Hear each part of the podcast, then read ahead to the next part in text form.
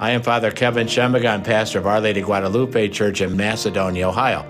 Our reading today is from Luke's Gospel. When Jesus was only a short distance from the house, the centurion sent friends to tell him, Lord, do not trouble yourself, for I am not worthy to have you enter under my roof.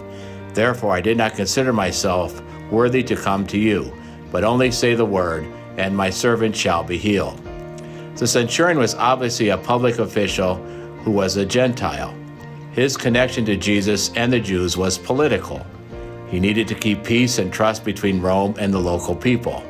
This would give him power and wealth. He loved the people because it benefited him and his family. But in the meantime, his favorite slave was near death.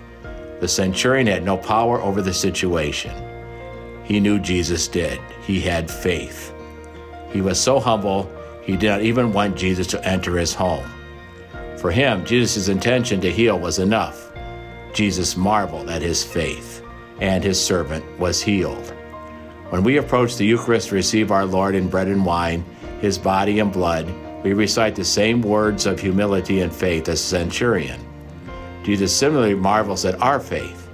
He quickly desires to enter our hearts with healing and mercy. I invite you to remember this story each time we come to the table of the Lord. Our connection to Jesus is much like the centurion. We too are faithful and desiring the healing, mercy, and compassion of the Lord Jesus Christ. So as we take his body and drink his blood, may remember these words Lord, I am not worthy to enter under your roof, but only say the word, and my soul shall be healed. Jesus, have mercy.